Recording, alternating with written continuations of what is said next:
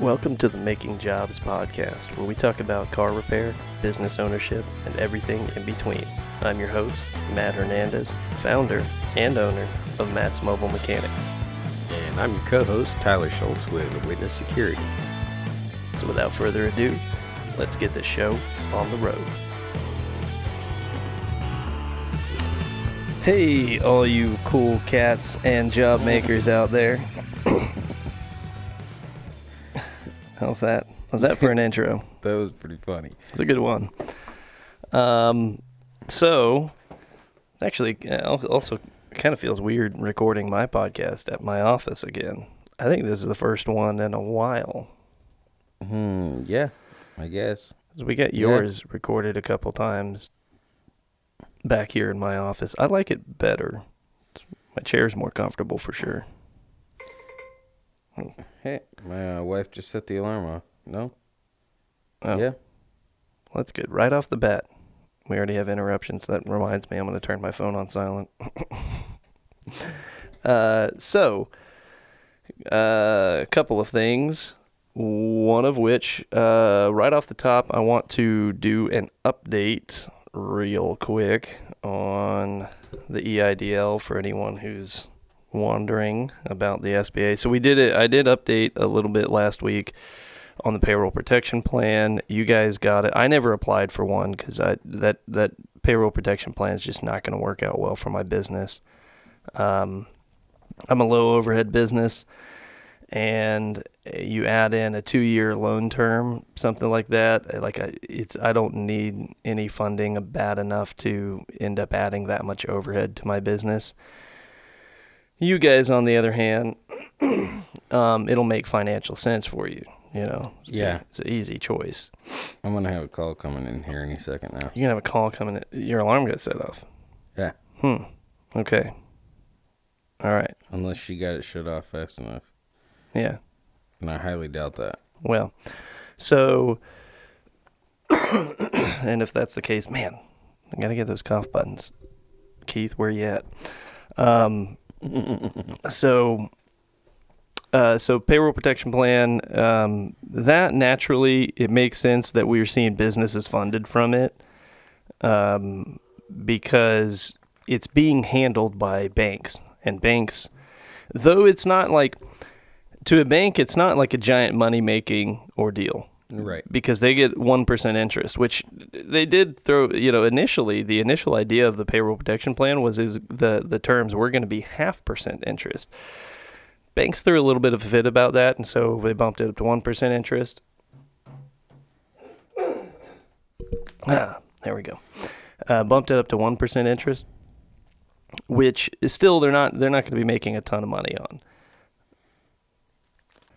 They will be making money though um, because you think you know one percent interest doesn't seem very, mm, but but it's also it's low risk for them because it's backed by the SBA. So Right. if if people you know if people aren't paying back the loan, they get the money one way or another Right.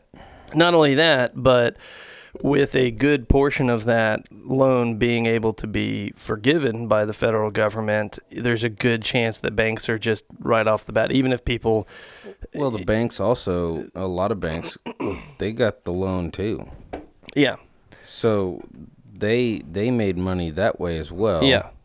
Plus, they were able to keep their employees and going. this is this is what I said. I don't know if I've said it on air before, but I said what they sh- what they should have done is they the SBA should have had the EIDL being handled by banks as well.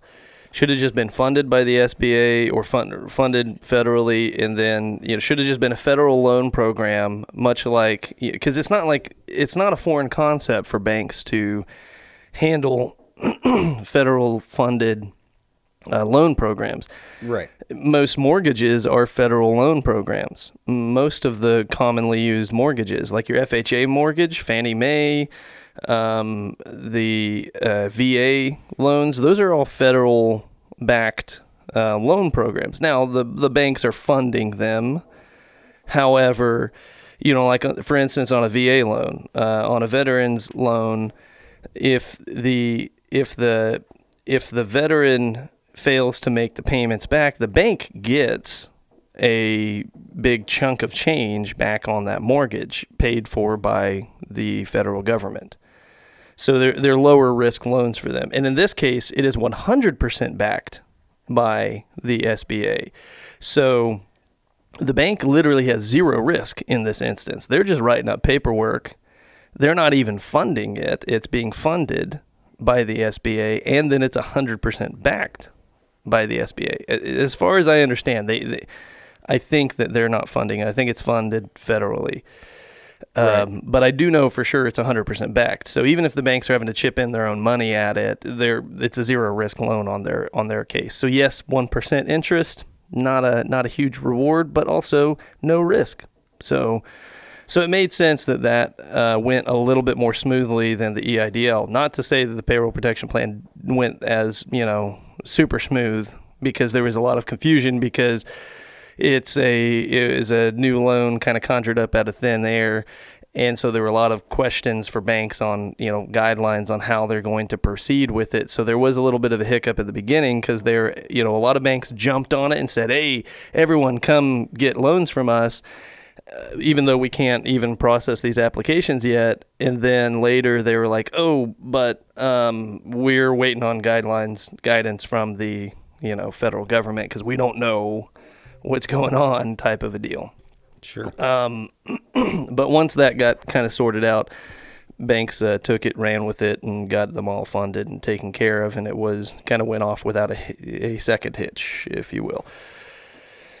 The EIDL, on the other hand, my friends, is handled uh, 100% by the SBA, and all you cool cats and job makers out there know that the SBA, if you've listened to me at all, and I've known this for a long time, that they are pretty inefficient Well, administration. Yeah, it's federal federal administration, and any any federal government entity, you can pretty well guess is going to be Probably there's a good high possibility that Pelosi somehow has a hand in that.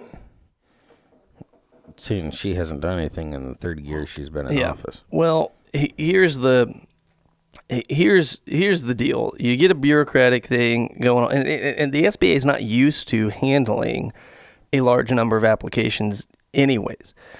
They've the the closest thing that they would have come to is like when we have large disasters like hurricanes in you know and it's regional, and even at that they are very whenever those when the things like that occurred like Katrina or hurricanes down in Texas or whatever, when these localized regional disasters occurred, they still saw huge lags in getting businesses funded because they're just not good at handling things at large scale, which is hilarious because they're a federal agency.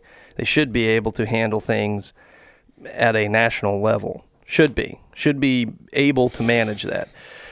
Um, so we knew, in fact, a long, you know, long time ago. It seems like it seems like ages ago that I was having this conversation um, on here, saying, you know, if you even if you think you may need it, go ahead and apply because it will take a long. It's going to take much longer than the three days that the CARES Act was saying. There, if you think you need it, go ahead and apply. Get that application in there because it will take a while. So, let's see. I um, applied for the EIDL the first time, I think like March 27th or something. And then whenever the new streamlined application came up, like uh, the next week or a few days later on like the 30th, if I remember correctly, I reapplied and I was a really early applicant. My application number is 46,000 some odd, you know, so I was early applicant. So we are talking. I'm Um, thinking our our number was 103,000 for some reason. Have you heard back from the EIDL yet? Actually, we did. You I did? got an email this past weekend. because I have, and I'm about to get into that. And we've got a few different sample size numbers here, because I'm like forty six thousand. You guys are like a hundred something thousand because you applied a few hours after me, and my brother was three hundred something thousand, or around three hundred thousand. Yeah, my uh, my SBA application application number is three billion. No, it's not. The three three at the beginning, so all of the zeros, they all start with three three something and then zero zero zero zero zero. So in that case, it's six hundred and eighty-three thousand. Okay, so you're six hundred eighty-three thousand. And have you had have you heard an approval or or rejection response yet? Yeah, it's just a portal number. Loan. Po- oh no no no that's uh that's good. Um, have you guys done that? Have you guys done that? Oh, let me throw your phone on the ground. I think we created the account, but uh, other than that, I don't think. Okay. Um, no, this is good because you create your account and then you'll the whenever you do. So let's uh let me back up a little bit in here. There's your phone back. We're just tossing around this twelve hundred dollar football. Yep. So, so I last week got an email, or well, a couple weeks ago, got an email saying they're processing it in the order it was received. Um, a full month after. And you said you said I call bull on that. Well, I think they were. Uh, I think that it's just taken them that long to get to number 46,000, but I think they've sped up their process somehow because they went from me getting that email to about a week later, I got that similar email. Um, and the email was uh, here, they gave me an, a link to create a portal to the account so I can provide any additional documentation, verify my information, and accept a loan amount. Um, they gave me a loan amount, and so now it's in the final stages of getting approved, and then who knows how long after that for funding and the advance. The advance is still, you know, not been seen, and you know who knows how that's gonna go. But my point is, they clearly have sped things up a little bit because they went from processing mine at forty six thousand to then my brother got a rejection letter because his credit's garbage. Um, he's he's uh, well and my credit's not phenomenal. So um, they must have. I don't know where their decision making is, and and I'm kind of torn on this idea of whether or not they should should be looking at credit for these these economic injury disaster loans. On one hand, I'm like, it's it's taxpayers' money if if if the applicant doesn't pay it back um, that that I you know we have to so we kind of you know want some sort of standards I guess and Well, I mean, like in, your brother's case with the uh, really bad credit, Mhm. that's probably a probably a good thing to just go ahead and nix that one. well and also yeah, really bad credit. also in his case and I and I've told I told him this I said in his case he doesn't have he's not a he's a very very small business because he's a sole proprietorship it's just him He's he's Uber. he's an Uber driver so he doesn't so By it's not way, I, I'd get to drive Uber this past weekend. oh that's exciting That was great.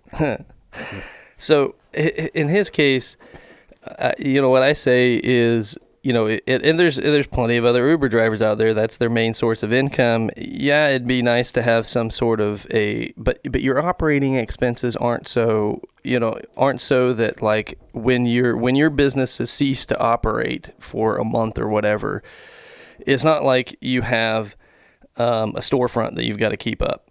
Right. You don't have employees that you either got to keep on payroll or you got to send them home type of a deal. It's just you. Yeah, and it sucks, but that's that's where unemployment fills that gap because they've opened up unemployment to independent contractors and that can really make a big difference. And my brother said, you know, he did say, "Well, I've got, you know, a car payment that's a business expense." And I was like, "Yes and no." Cuz here's the deal. It's you would have had a car and probably a car payment with or without driving Uber. And then he mentioned something about rent. I'm like, well, you would have had that anyway. Everyone has rent. Everyone has rent or a mortgage, whether you're a business owner or not. Um, just about like 90 something percent of Americans pay rent or pay a mortgage, uh, with the exception of, you know, the people who have, have a house that's paid off or they live at home with their parents, you know. Right. So, and and whenever you talk about like rent or mortgage expenses on a business side of things, it, that means offices, shops, things like that. It's like my office rent, your office rent. Um, if you when you guys buy your facility, the mortgage that you have on that facility is your you know is your business expense, not your house per se. right. So, so, you know, it, it, if he were a barbershop though, I would be you know, it would be a, kind of another story because maybe he runs a successful barbershop. Maybe someone runs a successful barbershop but they don't have great credit. There should there should be a way to look at your business profit losses over the last several years to prove that look this business as a business does well just personally in the past had bad you know finance decisions or something like that. And yeah, in the past, maybe this person didn't have great fun because a lot of people get into being self-employed because they are they've fallen on hard economic times. They lose a job or something like that, and and and and I mean that was kind of the push for me. I got out of the military, and um, I had always had an entrepreneurial spirit and wanted to start a business. And when I got out of the military, um, you know, it, it just, it, you know, not having the job, not having the, really what, what it was is not having the insurance that I was, was supposed to have uh, for six months after getting out. That hurt me bad financially because we were paying for prescriptions for my second son. His prescription medications like cost us like three thousand bucks a month um, in prescriptions, so it it got expensive quick, and so I was like, you know, I need to, you know, I, you know, I was in a position where I was like, I need to, you know, make more money. And, you know, you can't just find a job just randomly that all of a sudden is making good money. Anyhow, that's kind of my push. And a lot of people are in that, you know, a similar situation when they start businesses. Um, it's not always, oh, I've got a great job and I'm, and I'm, you know, start to, a lot of the times people are, starting a business because they don't have a great job, Right. um, or things are financially tough because they lost a good job or something like that, and, they, s- then they say, "Well, I'm just gonna," you know, that's their that's their final push. So, Some- a so lot of people uh, do it because they're like, well, I can, I can do this, uh, whatever industry they're in. Um, in, in my industry, not so much. Uh, mhm. but they they they could be in. Okay, so let's take uh, paint auto body. Yeah. uh, guys, they'll be like doing it on the side in their garage, and they're like, man, I could I could make more. make more money. rather than going in and working for Joe Schmo, Yeah. I could work for my myself and make twice as much as I'm making here. Yeah. What they don't take into account is There's- the, the company that they're working for is taking all the risk, A lot of risk. And that's why And- you why as an entrepreneur you do make more if you are taking all the risk. Yeah. What what kind When of it pays out, it pays out. Oh yeah. What cracks me up whenever I'm on jobs and I hear the uh, employees kind of talking about, "Hey, let's go, let's go start our own." And, Yeah. And I kind of, I It's a lot of work. when. I when I hear this, I kind of laugh to myself because what they do, aren't taking into consideration is all the risk of, are you going to have a job next week? Yeah. Um, are you going to have? That's uh, the- Are, are are you marketed well enough? Yeah, that's the fun thing about being self-employed is because you know your employees may be you know may have a job, but you may not have the job. You know, it's like it's like you're constantly you're constantly in a Searching for that job, in a search for a job, more or less. I mean, there gets to a point where you're established enough to where you know things are a little bit more smooth but, but the point is is my point is is that there's a couple scenarios where business owners may be successful business owners very well with their very good with their finances but have bad credit because either a they started their business under economic duress in the first place or Yeah. b they were doing fine financially and their credit was good but when they started their business they hopped out on a limb took a lot of risks and had to get credit cards and all this stuff to finance the first couple months of the business or even first year of the business This side's really buzzing every time we talk. What if I do this number? How about that? Sounds a lot better. Okay. It's driving me nuts for a minute.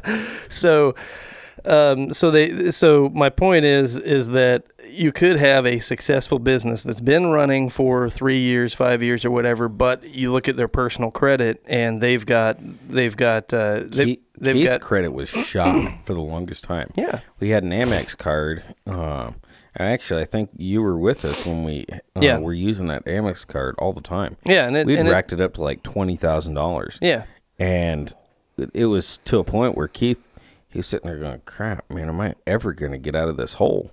and yeah, um, now because Liette is running things uh, in the office, mm-hmm.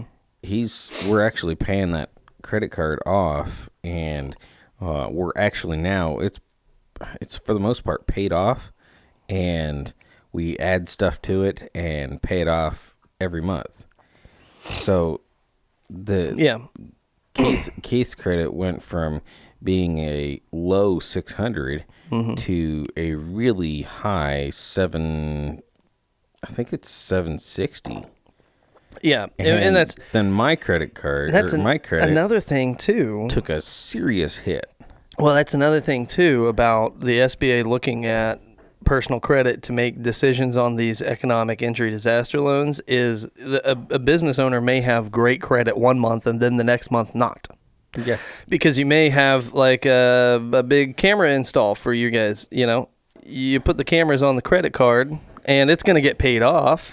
But on this billing cycle, you're it looks like you've got you're using 90% of your available credit because Right. you've got, you know, 15 $16,000 worth of cameras on a credit card and it ha- just hasn't been invoiced out yet. So your credit this month may be garbage. And then So and then my- invoice pays out My credit is a 635 Equifax, 637 TransUnion. And it wasn't like that. Till yeah, now your personal So- credit's tied to the business's operating credit card. we have a Capital One um, business credit card that Yeah. we opened in October. Mm-hmm. And at first, it was like, man, this is going to be great. It was a $30,000 credit card.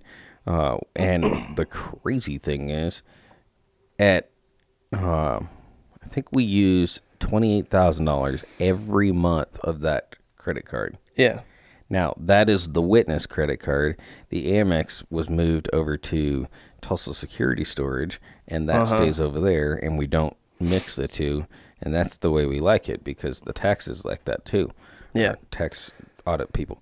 Um, but so um, Kate's credit went through the roof because that Amex card isn't use, getting used near as much. Yeah. And mine took a serious nosedive from Well, a 750. Yeah, and, and that's kind of my point is Yeah. that you know the SBA may be looking at a business owner's personal credit and it may not be great because just that month it's you know invoice hasn't been paid and credit card hasn't been paid off or something like that. Right. And so it could vary from month to month.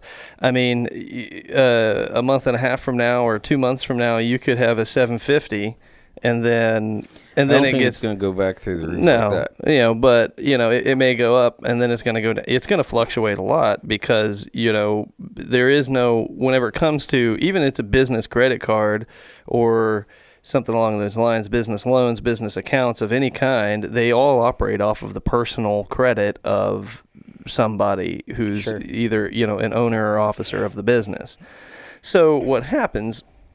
So I'm kind of yeah, uh, puberty. Uh, uh, I, I get the, the the I get the idea behind it, but I think it's just a bad. It's not a great. It's not a great method to determine the borrower's eligible or ability to pay back the loan when you look at personal s- solely credit. off their credit. No, yeah, it's not a good. What what should be, and, and there should, and there may be a, an appeal process that you could go to the SBA and say, look, yeah, my credit's shot, but that's only because you only pulled, you know, you pulled my credit a month after coronavirus shut me down, and my Or- credit cards are maxed out right now. Or just like us, because we do, we pay that credit card off every month. Yeah, Uh, but because we pay that credit card off, but we also use twenty eight thousand of thirty thousand dollar credit card yeah. every month. I mean, people do. They, Well, it depends on- They're not taking that into consideration. Well, yeah, and also because the way that credit bureaus work is it depends on when you pay that off. You may just be catching it at the wrong uh, reporting cycle, and That what as well. happens is it gets reported to the credit bureaus at twenty eight thousand uh, dollars balance, and then you pay it off, and then they're not seeing that because it's only reporting once a month to the credit bureaus Right. and then you and then you go and you know, and then rack it back up by the time that the reporting cycle is back around again. So, you know, it, it it'd be, and, and that could that so you've got that. Um, uh, or you've got you know someone started a business and it and it costs them a lot personally, um, to, but they may be running a successful business that makes plenty of money. So I don't know if there is some form of a, an appeals process or not that you could, you know. uh, But also another thing is too is if they because when you applied for the EIDL, it took the it took them a full month to pull my credit. So what have what if you had great credit before the disaster hit, uh, before this pandemic, and and you and then Pandemic. yeah. So let's say you have the you have great credit and then because you've been shut down and you can't make any money, you rack you, you know you you rack up all of your credit cards to keep the business afloat in the process. You know, and then a month later they pull the credit and they're like, "Oh, you know, your credits, you know, you're not great." Maybe they look back in the history and they don't take into account the last month of, you know, of how your credits, you know, been going. I don't know. Um, but anyhow, uh, what I was getting at is they looked at mine. I'm in the final stages. They looked at my brother's, who is his number is somewhere in the neighborhood of like 300,000 on the application number. Yours is what? Did you say 600,000? Um, almost almost 700 683,000 so you guys are you guys are getting looked at already um, with a basically you're like a half a week to a week behind me. So they're they're getting there. now, it, it, was this being handled fast enough to help anyone out of a disaster? No. Not in the least bit because also even me being as early of an application, you know, as as I was, still haven't seen the advance off of that. So there's that, uh, you know, consideration uh, to think about. Even the PPP that took, you know, that was supposed to be an emergency funding measure, it still businesses would have been in a tight spot uh, because uh, it, it still took a while to get money into businesses' hands, and that was kind of the fastest way to get money into businesses' hands. So that's a big update on the EIDL and um, uh, and the SBA and whatnot. I've got um, I've got a few things to go over after the break. So here's a word from our sponsor. Okay, and we're back. Uh, one thing to piggyback onto the EIDL, I would like to mention that we have yet to see, as of this recording, if uh, my brother, who got a rejection letter, will see the advance because, according to the CARES Act, they should still receive the EIDL advance regardless if the loan is approved or denied. So we'll know about that. I've yet to hear of anybody just yet if they've been denied and then still got the advance they're supposed to. So we'll we'll see how that goes. Um, uh, moving on to some topics, we have a listener suggestion from a feller by the name of Keith Watts. He says, or he asks, with our children being our upcoming future, uh, what skill sets would you see being useful in a society where labor is constantly changing with technological advances? That's his broad kind of general question, and I'll get into his. Uh, he's kind of refined it into a couple of other uh, questions as well. Um, so, to touch on that idea, um, what skill sets would you see being useful in a society where labor is constantly changing with technological advances? I'll say this: I work in a extremely ever-changing technological world industry. Both of us do, um, and probably yours more so than mine. Um, however, mine, I've seen it. um, I've seen it. I've seen uh, guys who are master mechanics in the old school world, but failed to adapt to the new technologies on vehicles, and now they really can't work on anything newer than like 2000 model year. Really? Yeah. My my father-in-law is someone that I would consider to be a master mechanic if the vehicle has a maximum of one computer in it. but nowadays, like a car like yours, when I hook my you know diagnostics computer up to it, it takes a minute to read through all of them because there's like 17 computers on that thing. Um, on your you know 2019 Acadia, uh, Well, or what 20, about my- 2017. I was gonna say, I thought you were actually talking about my F two fifty. Your F250 also has uh, It's got a good amount of computers. There's a few it. computers in it. It's a four or five or something. Like your Acadia has like a dozen computers or so. Um, and so it's it's a technologically changing world. Even things that you think would be fundamental that would never change, like no one ever saw. Really, very few people saw electric power steering coming. You know, Well, very few people saw that Tesla was going to come out with an Uh-huh. completely powered. and that's a whole other thing. You know, I talk about it. I talk about it. I've talked about it before. That I think my business will be there, and auto mechanics will still be around for my kids. But when it comes to like my grandkids, I don't know if it will be much of a thing. I think by the time my grandkids are at the working age, there may not be much use for mechanics anymore. Because it, it, here's the thing is yes teslas are going to have or electric cars are going to require work but they require far less work. So there will be a lesser there'll be less people So- required. So much so that their uh, mechanic um, service that they have running around is not using their own type of yeah vehicle. well They're so using a Ford. yeah well i think it's because tesla doesn't have a vehicle yet that uh, can they, they don't have a uh, they don't have like a sprinter vehicle or something that can hold a bunch of tools and stuff Yeah, once they come out with a, I, I think I'd go with an S, uh, Tesla SUV or something. Yeah, it might would make the most sense, but so um the so I, I work in an ever changing technological world, and you know what skill set uh, is best suited for me that that keeps me up to date with everything, and that and and that is my ability to learn. It, what what is what is not Yeah. being taught as much in schools anymore is no one's being taught how to learn. Everyone's taught how to basically memorize uh, questions and answers to test because of state standardized testing and because test scores are kind of a big deal for public schools that they're taught to take tests they're not taught to learn and that's something that I impart on my children all the time. I'm talking to them, you know, when they when they have a question, um, it's not always just give them the straight answer to that. Some a lot of the times I will instead of give them the answer to the question that they have, I give them the path to the answer. You know what I'm saying?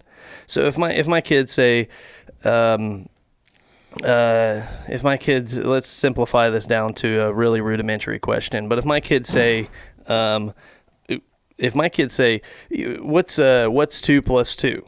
Instead of saying four, I'll say, you know, well, you know, hold up two fingers. Okay, that's two, right? So add, take your other hand, hold up two fingers. How many is that? Four. So you, see what I'm saying?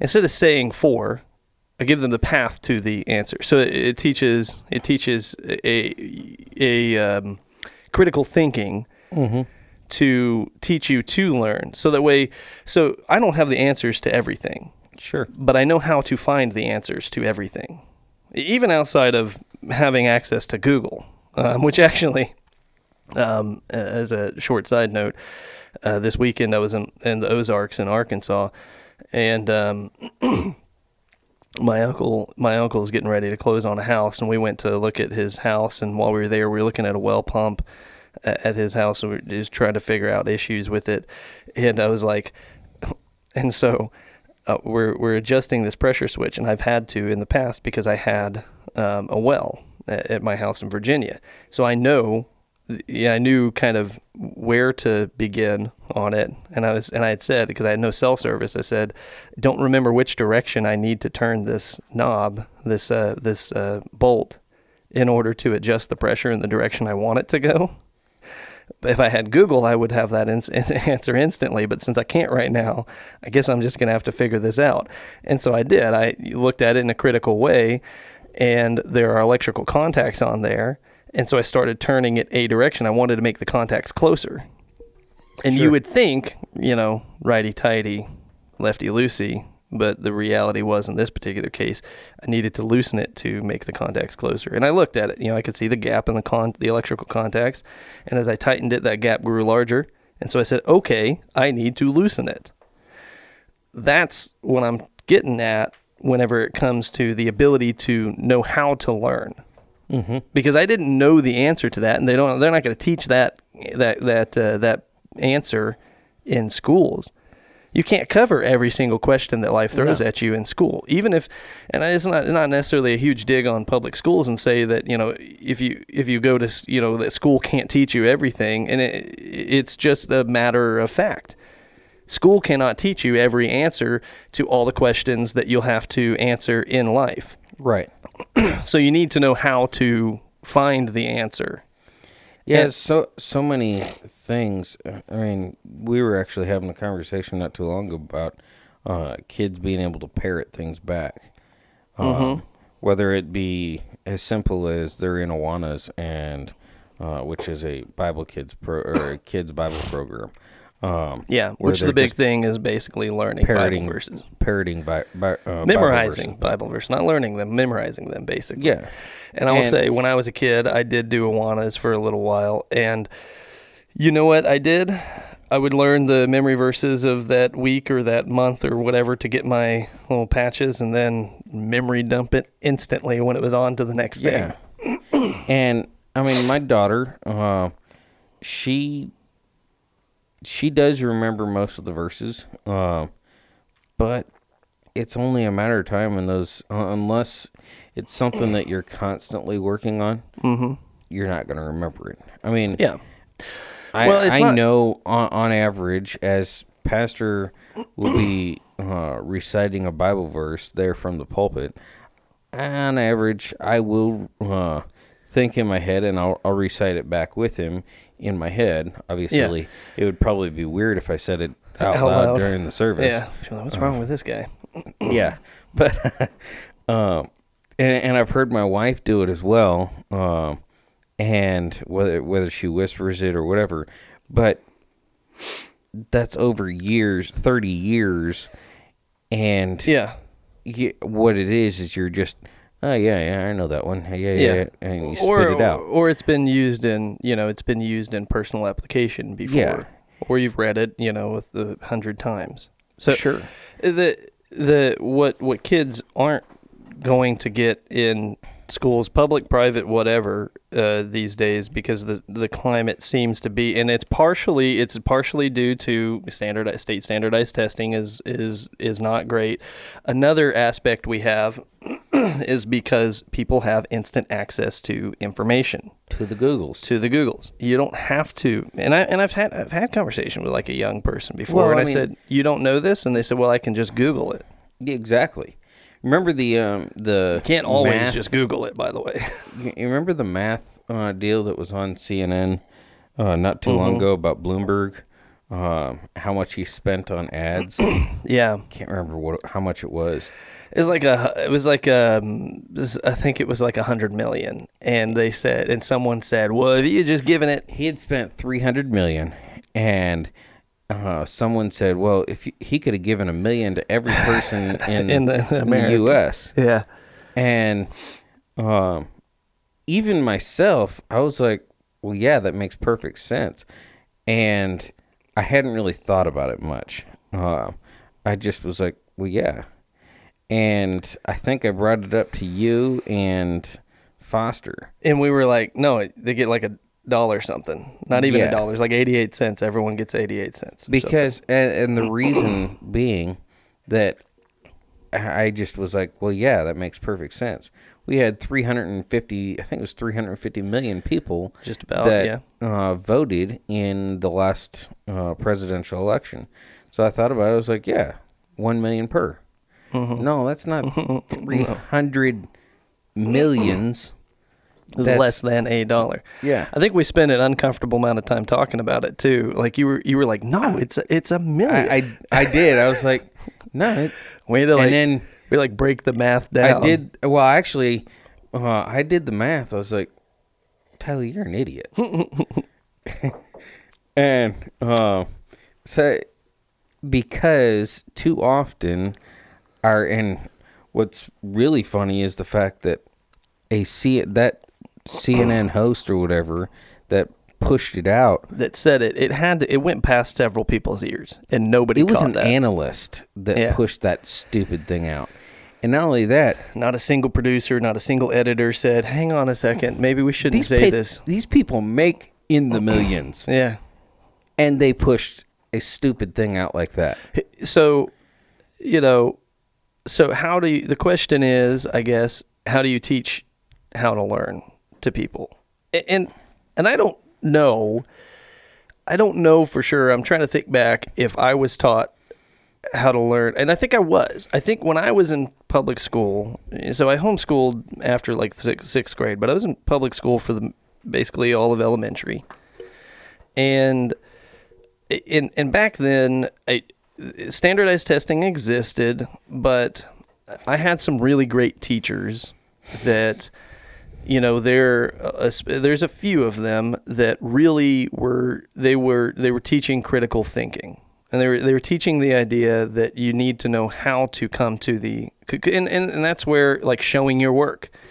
You know in math they didn't want you to just write the answer down. They wanted you to show the work so that way it wasn't just so that way you know that that uh, that they could be you know make it more difficult on you it was so that way you could see they could see that you were coming up with that answer by doing the math. And then it shows you you know it shows you as a student that it's not just the answer that you're coming to the conclusion to it is how you got to the answer. Yep. and that was that's extremely important so i know algebra right? You know you think it, it, you, you know you're learning algebra in school and like, when am i ever going to use this?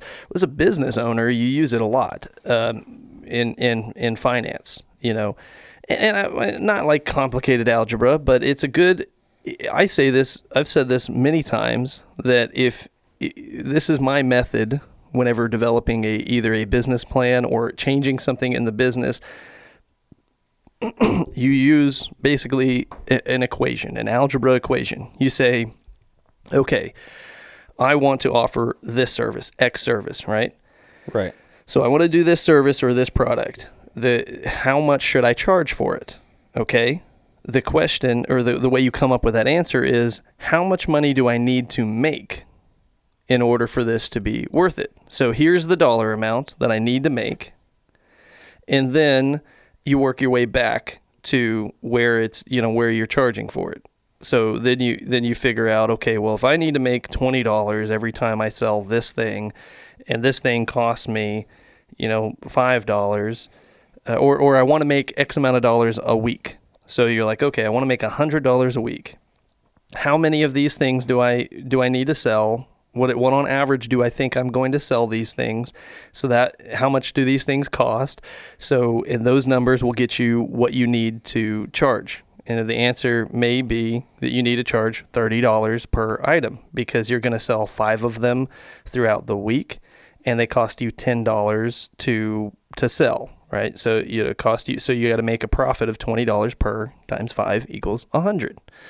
This is a real simple example, but it's a it is the these basic principles because it's impossible to cover every scenario, every aspect in order for people to be able to adapt to an ever changing market, ever changing technology. But the very simplest of answers is to teach people how to learn, not to teach them how to uh, write answers down. You need to know how to learn. so, um, I'll move on to another more specific question that he has in this uh, general broad scope and it's uh, what lines of education would make business operation and job creation better. So, what education do you need in order to run a successful business? Um, that answer varies. It varies a lot. Well, in a lot of cases, I think part of it is work ethic, uh, because to become an entrepreneur, you have to be able to just stick it out. yes, Um, one thing, but work ethic alone doesn't get you to the finish line. I mean, you could be It the hardest doesn't. worker in the world, but if you're dumb as a box of rocks, that's that. well, I mean, yeah, but UPS was started by a kid. Yeah. Well, my point is, and my point with that statement is that work ethic doesn't is not the only thing that gets you No. there. It is a huge helping of the recipe, Yeah. You know, if you're Oh. if you're creating a recipe of you know of what's a successful entrepreneur, I would say that the ingredient of work ethic, you know, instead of measuring out in teaspoons, you're you're putting you're probably putting about a whole bag of that in that Sure. in that recipe. So, I mean, I I think work ethic is one of the biggest portions. It is, Uh, and and, that's. And the only reason I say that is there are a mass of amount uh, of businesses out there. Mm-hmm. Uh, I'd say probably more businesses than not that the uh, the entrepreneur that started it didn't actually have more than an eighth grade education. You know, to be honest with you, um, I look at a lot of the successful businesses, and you look at a lot of them. The majority of them were either high school dropouts or college dropouts, or you know, the best that they've got under their belt's a high school diploma. I'm one of them uh, as well. Um, I have a high school one of 'em. diploma. Keith is one of them. I mean, he he has military. Uh, yeah, and that and that's something. Um, I mean, but to to uh, be a submariner, I don't know what it is when it comes to Marines, but I, I've heard Keith say this years or, or over the years many times over. Mm-hmm. Uh, when you're in submarine to rank up, you have to be able to um, you, you have to do an oral thing um, to where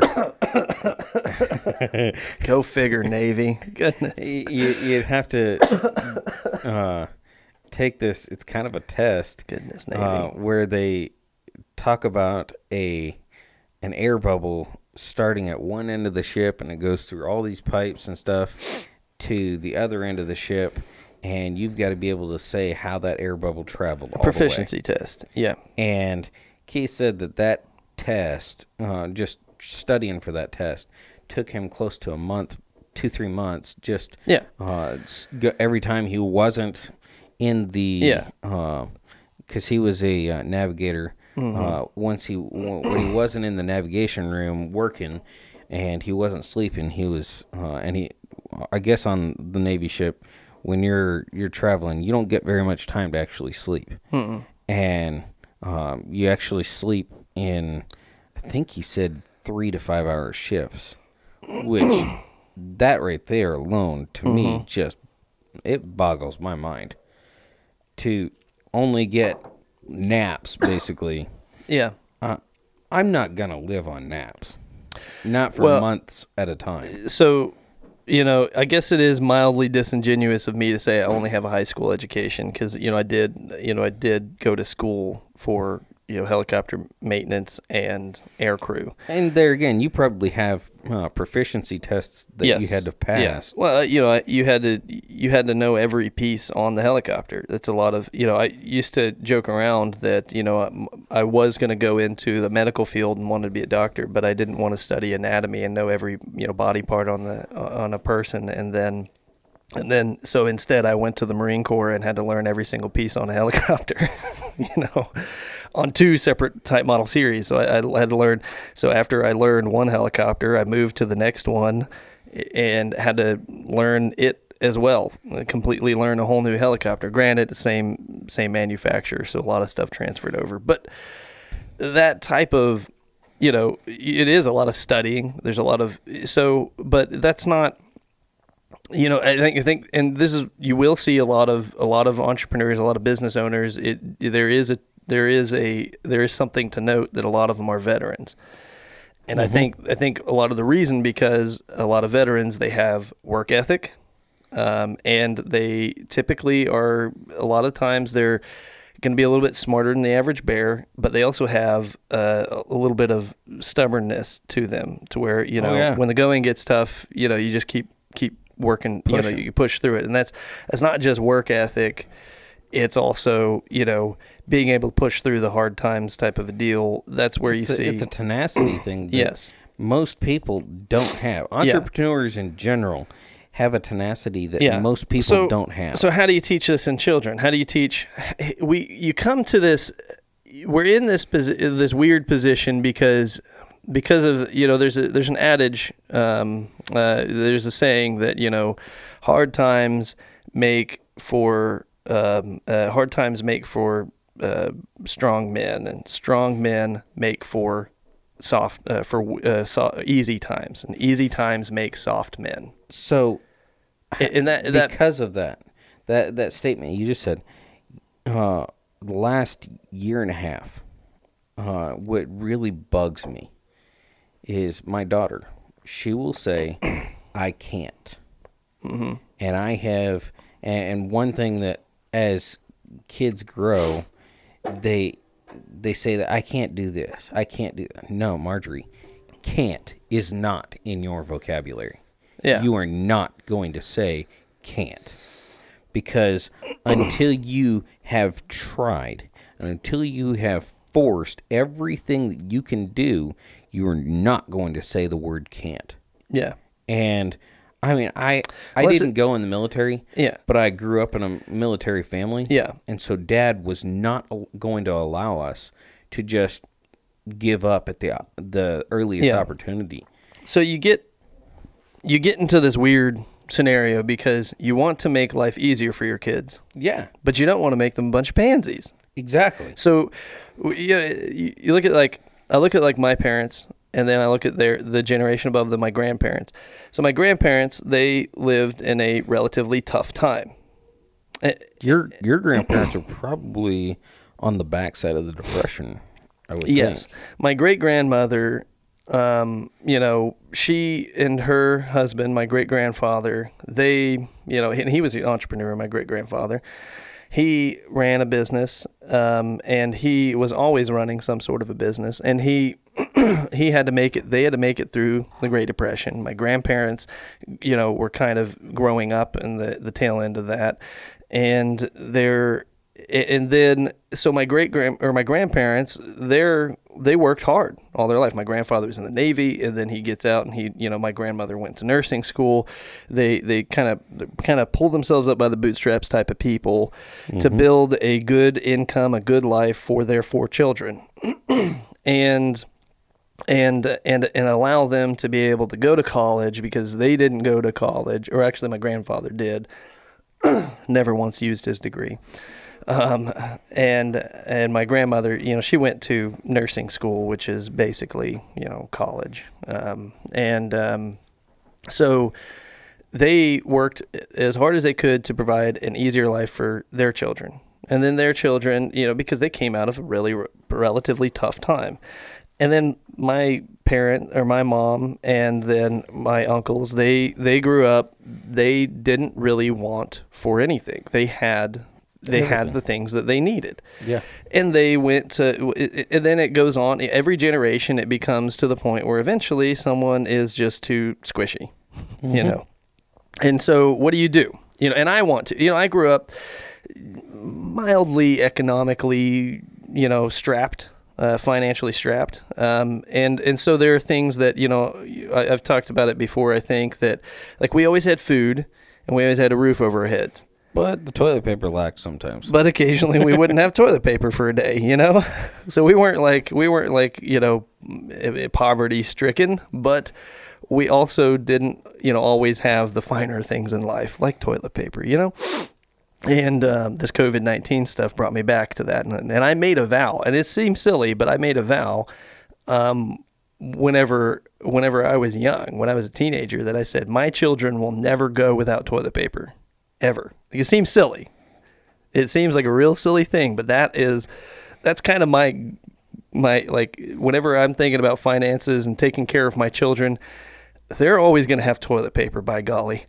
And so and and financially I was capable of providing that to them, but when this COVID-19 stuff came around and took the toilet paper out of the stores, I was like, "You no. No, not today, corona. Not today." and so we uh, we made it through. My my children never have never experienced a time in their life where there is no toilet paper in the household. Now, that's that's kind of my I guess what I'm getting at is that, you know, because I grew up, you know, because I was like, you know what, I'm going to provide a better life for my children and that's where, you know, that's where I'm where I'm at. They've never they never have never experienced us having the water shut off because the bill didn't get paid and, Yeah. and they've never experienced the electricity not being there because the bill didn't get paid. They've never experienced us getting evicted because we didn't pay the rent. I've experienced those things. Now, so I'm trying to make a life easier for them. But I will say this all of those negative experiences, all of those tough times in my life helped shape and develop my character. Yeah. They, br- they made me the person that I am. So I want to make life easier and better for my children.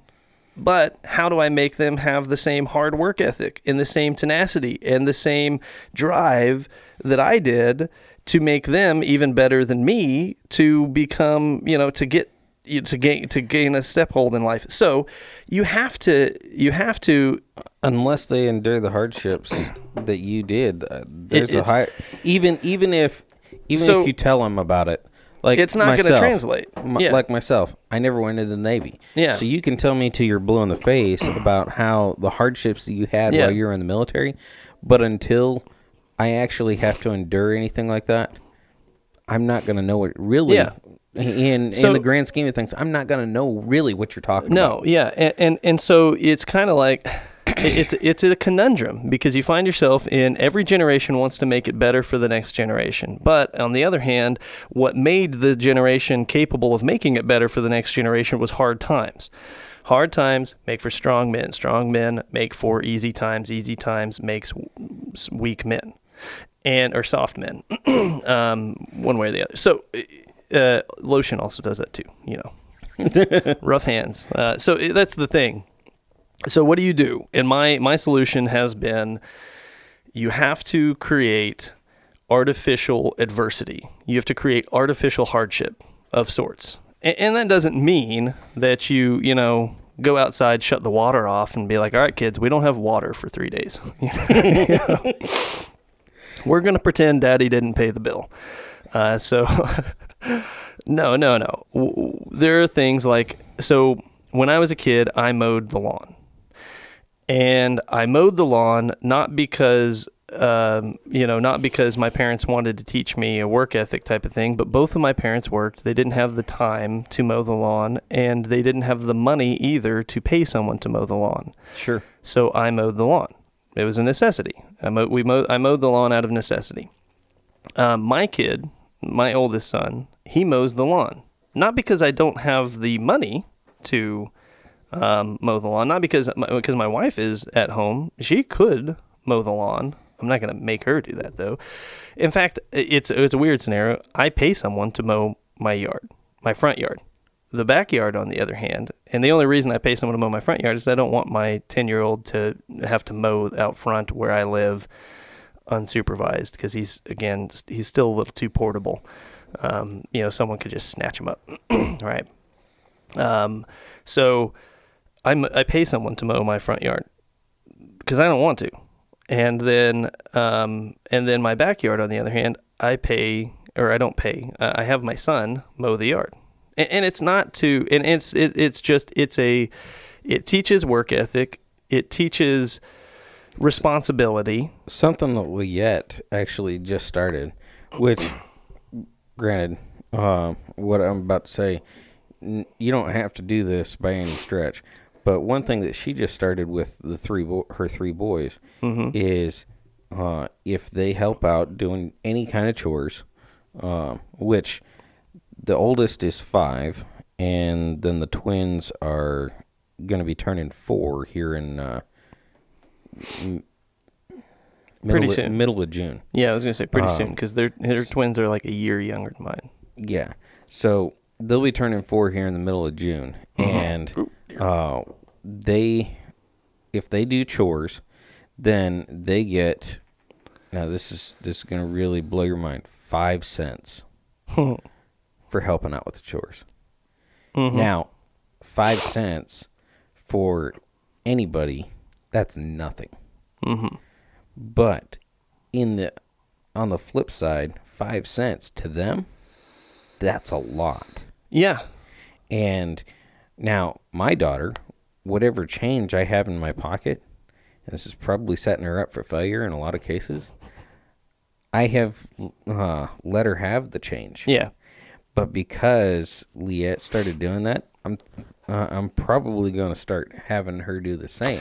Well, so we actually do something pretty similar. We've started uh, not that long ago. We they they already have had chores. They've been doing them for free though for the last several years. Um, because they you know they feed the chickens they they they feed the rabbits they give water to all the animals they th- that's their that's the two older boys chores and then my son my oldest son mows the lawn and he does the dishes and he you know and he switches the laundry over and stuff like that uh, and these Small are not things. yeah, these are not things of like out of laziness. It, it helps my wife out, yes, but what it but what it also does is it the, the it teaches basic skills to somebody because you know maybe he get you know he gets married, he has a wife, and and that wife does those things, but that doesn't mean that he shouldn't know how to do the Oh, yeah. laundry or You do the bet. dishes. And also maybe he doesn't get married immediately upon moving out of the house. You don't want him to be living in a pigsty because he doesn't know how to do dishes. You oh, know, yeah. so, so it teaches those basic, you know, home ec skills. And, and this is so to, to answer kind of the question, what uh, what lines of education? That education may not necessarily. It, it doesn't really fall into a. It doesn't really fall into to the responsibility of the schools. And I say this all the time: the responsibility to teach your to raise your children to be, you know, functioning adults is the parents regardless if they go to public school or they're homeschooled. Yeah. The responsibility is the parents. So don't expect the schools to teach them these things. Don't be like, oh, schools don't have home ec anymore, so kids aren't learning. No. Teach them at home. I- even if, yeah, okay, both agree. parents work and the kids go to school, you still have time. You, you still, I don't care how many hours you work. I work. I, I've, there, I've there have been situations in my life where I've worked many hours. Not only that, I've worked hours away from home. I've I've I've worked. I've spent five. You know, I'd spend five days or more at a time out on the road, and I still had time to work with my children and teach them skills. Mm-hmm. It, it, it doesn't it doesn't mean that you the responsibility falls on the school that's teaching them. It falls on you. At the end of the day, your children, the way they turn out in society is your problem. Nobody mm-hmm. else's. It's not mine. It's not the public schools. It's not. It's not the president's. Even though people would somehow like to blame Trump, it's not his fault. It is your fault. So you you introduce them into you know kind of a, an artificial adversity or is, you provide them a means to have to learn things certain skills and work ethic and responsibility and guess what if the chores don't get done they get in trouble you know if they forget to do something Not only do they, get not in get trouble their their yeah, like Liette in her case, not only do they not get the the five cents per chore, but they're also going to probably get in trouble Yeah. of, of some sort. Now, some pa- parents do spanking, Mm-hmm. which I 100% agree. yeah And then some parents, they're they lean more towards uh, more progressive and grounding timeouts yeah, or whatever grounding and which those sit in the corner or whatever. there's there's a time and a place for all of those the thing Yeah. is when when you can so here's what what i've learned once you figure out what what you know what really motivates your kids you really have something to hold over their heads Yeah. so like uh, my kids have gotten really into fishing lately. I, and i've done the best thing that i have I, I accidentally discovered this because i downsized my tackle box to into to to be a little bit more portable into a backpack. So i realized i had this extra tackle. So i did something. I said matthew i'm going to make you i'm to give you the head start to a tackle box. I'll give you some basic tackle. But if you, you're not you're never, you're not using any of my lures anymore, you're not using any of my stuff. You use your tackle box. And if you want to replenish or add to your tackle box after this, it's all on you. It's your responsibility. You have to buy it with your money. And so that's why he bought that lure. uh, Yeah. a couple days ago. Mm-hmm. Yeah, and so now he is laser focused on. In fact, he even because he discovered that his chore money is not enough to add to his tackle box enough um, because his he makes like eight bucks a month. Um, it's it's yeah, and that is a lure. So he's gonna get a lure a month because you know lures cost like five, six, seven bucks. You know, some of them can be eight bucks, depend upon. You know, some of them can be more, but you know, it, so There is. I, I so he know has asked if he could come to work with me, it be a mechanic assistant and get paid. He's he's wanting to get a job so that he can and and so I found a you you find something that motivates your child to want to do something, to learn work ethic, to learn responsibility. And and man, I found the the money ticket right here because he is super excited. In, in fact, so has my second oldest son. Noah has gotten to the point where now he wants to Now, before we go any further, how old is Noah and uh, Matthew? So Matthew is 10 and Noah is 7. Now, on average, most 10 year olds and 7 year olds, what are most 10 and 7 year olds doing? Not asking for, to get a job. Fortnite. Yeah. That's it. yeah. Not asking to get a job. Yeah, playing Fortnite on, uh, you know, a, a video console, a video game console that their parents bought them. exactly. Yeah. And Now- not only that, but on average, the same kids that have the Fortnite and or whatever uh, the latest and greatest video game is, Mm-hmm. on average, their grades also So- fail. So, you know, to put in perspective, basically, I'm trying to recreate the hardship that I endured, but without, without, but at the same time, giving a better life to my children. So, I, when I was young, when I was Math, Matthew's age, I always had some form of a random scheme or job going on. I'd be mowing neighborhood lawns or washing cars. There was one year that uh, we had the really bad snowstorm that you and Aaron, my Mm-hmm. Me- brother, Yeah. um, went. instead of instead of taking the opportunity to because you know um, uh, schools were canceled granted we were homeschooled at the time um, but because we had lost power and we were at my i didn't have to do school and neither did my brother or your brother. And so instead of just sitting around and enjoying the you know snow day i say it's really an ice day. We had a bad storm. You know we did? We grabbed some chainsaws and a wagon and went around because we noticed people's driveways were blocked. And we took we saw an economic opportunity and we went around and said hey we'll chop up that tree for you. And they said well how much? Well this one i think we could do about 45 bucks. And that's what we did. I think uh, i think in one weekend we made like 300 bucks a piece. We made like $900 with a pair of chainsaws and a wagon and three guys. There was We were uh, teenagers. Whenever I was a kid, uh, there were we had a really really bad snowstorm, and to the point where my dad actually had, um, they, they canceled uh, jobs going in uh, installs, and he was working for some company I can't remember who at the time, and so he walked around the neighborhood with us. Now, he actually had us with and I don't really understand his uh, didn't 100% understand his mindset whenever I was a kid but he said we're going to do the or we're going to shovel people's driveways for donations only. And I'm going dad Hmm. that ain't gonna work. And it it worked all right uh, because he, rather than doing it for 20 bucks a piece he was really trying to instill work ethic. Yeah. He did not want us kids. And you you could say i mean my brother and my sister or youngest sister and leah and i we we don't all don't hold jobs where they're really prominent you're we're making a killing but all four of us have never been without uh, well other than kaylin right now uh, because she's a bartender and Yeah. uh, but can't can't Uh, go to work but uh, we've never been people that just sit on our butts because Yeah. uh, well we don't have. Now, And- actually, you know what?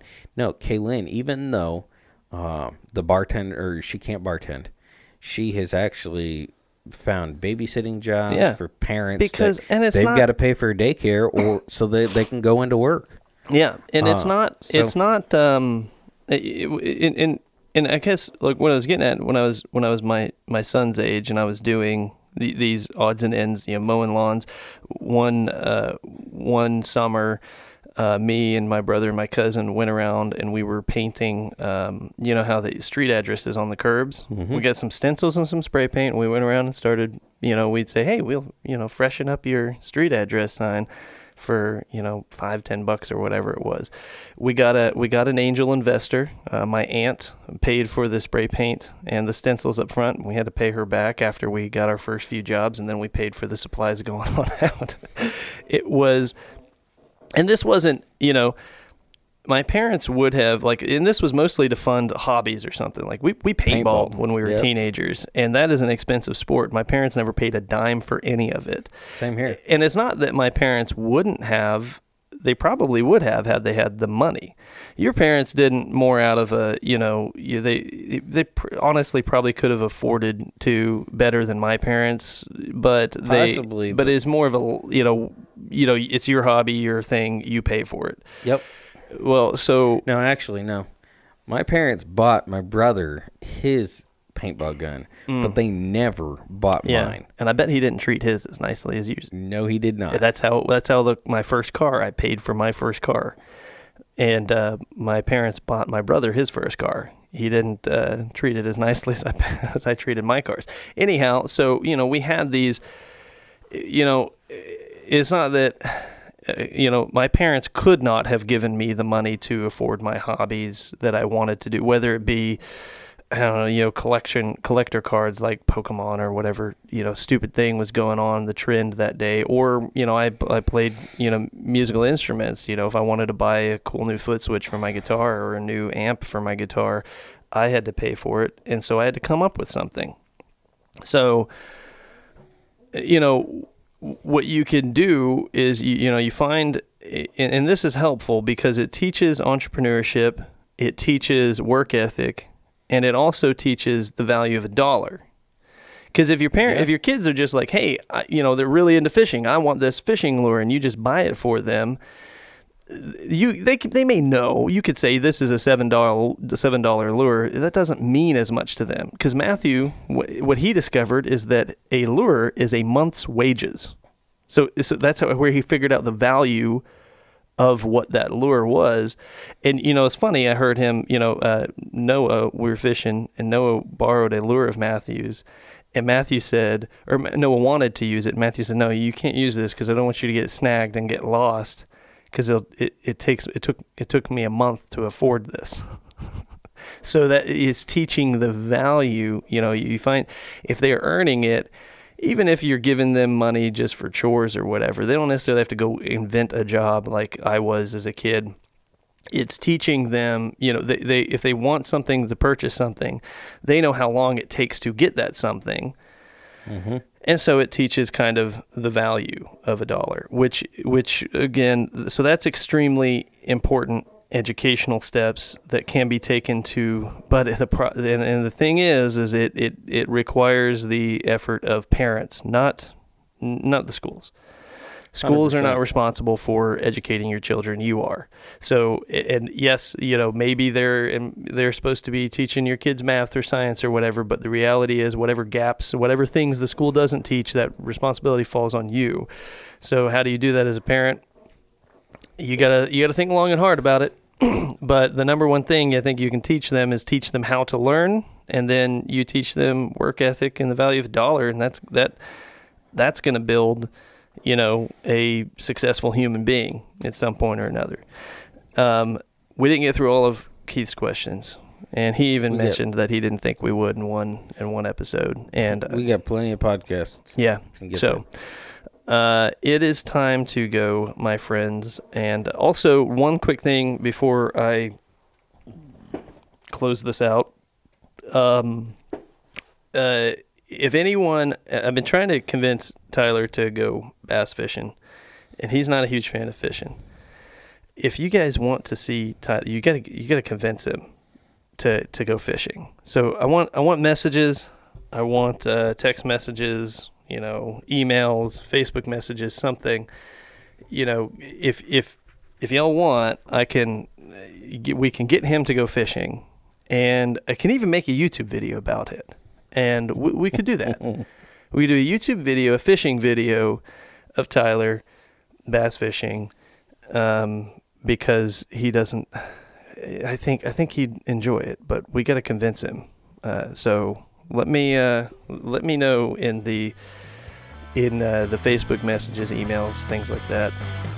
if you guys want to see a fishing video with uh, with Tyler being the uh, uh, being being along for the ride. So until next time, this has been the Making Jobs podcast.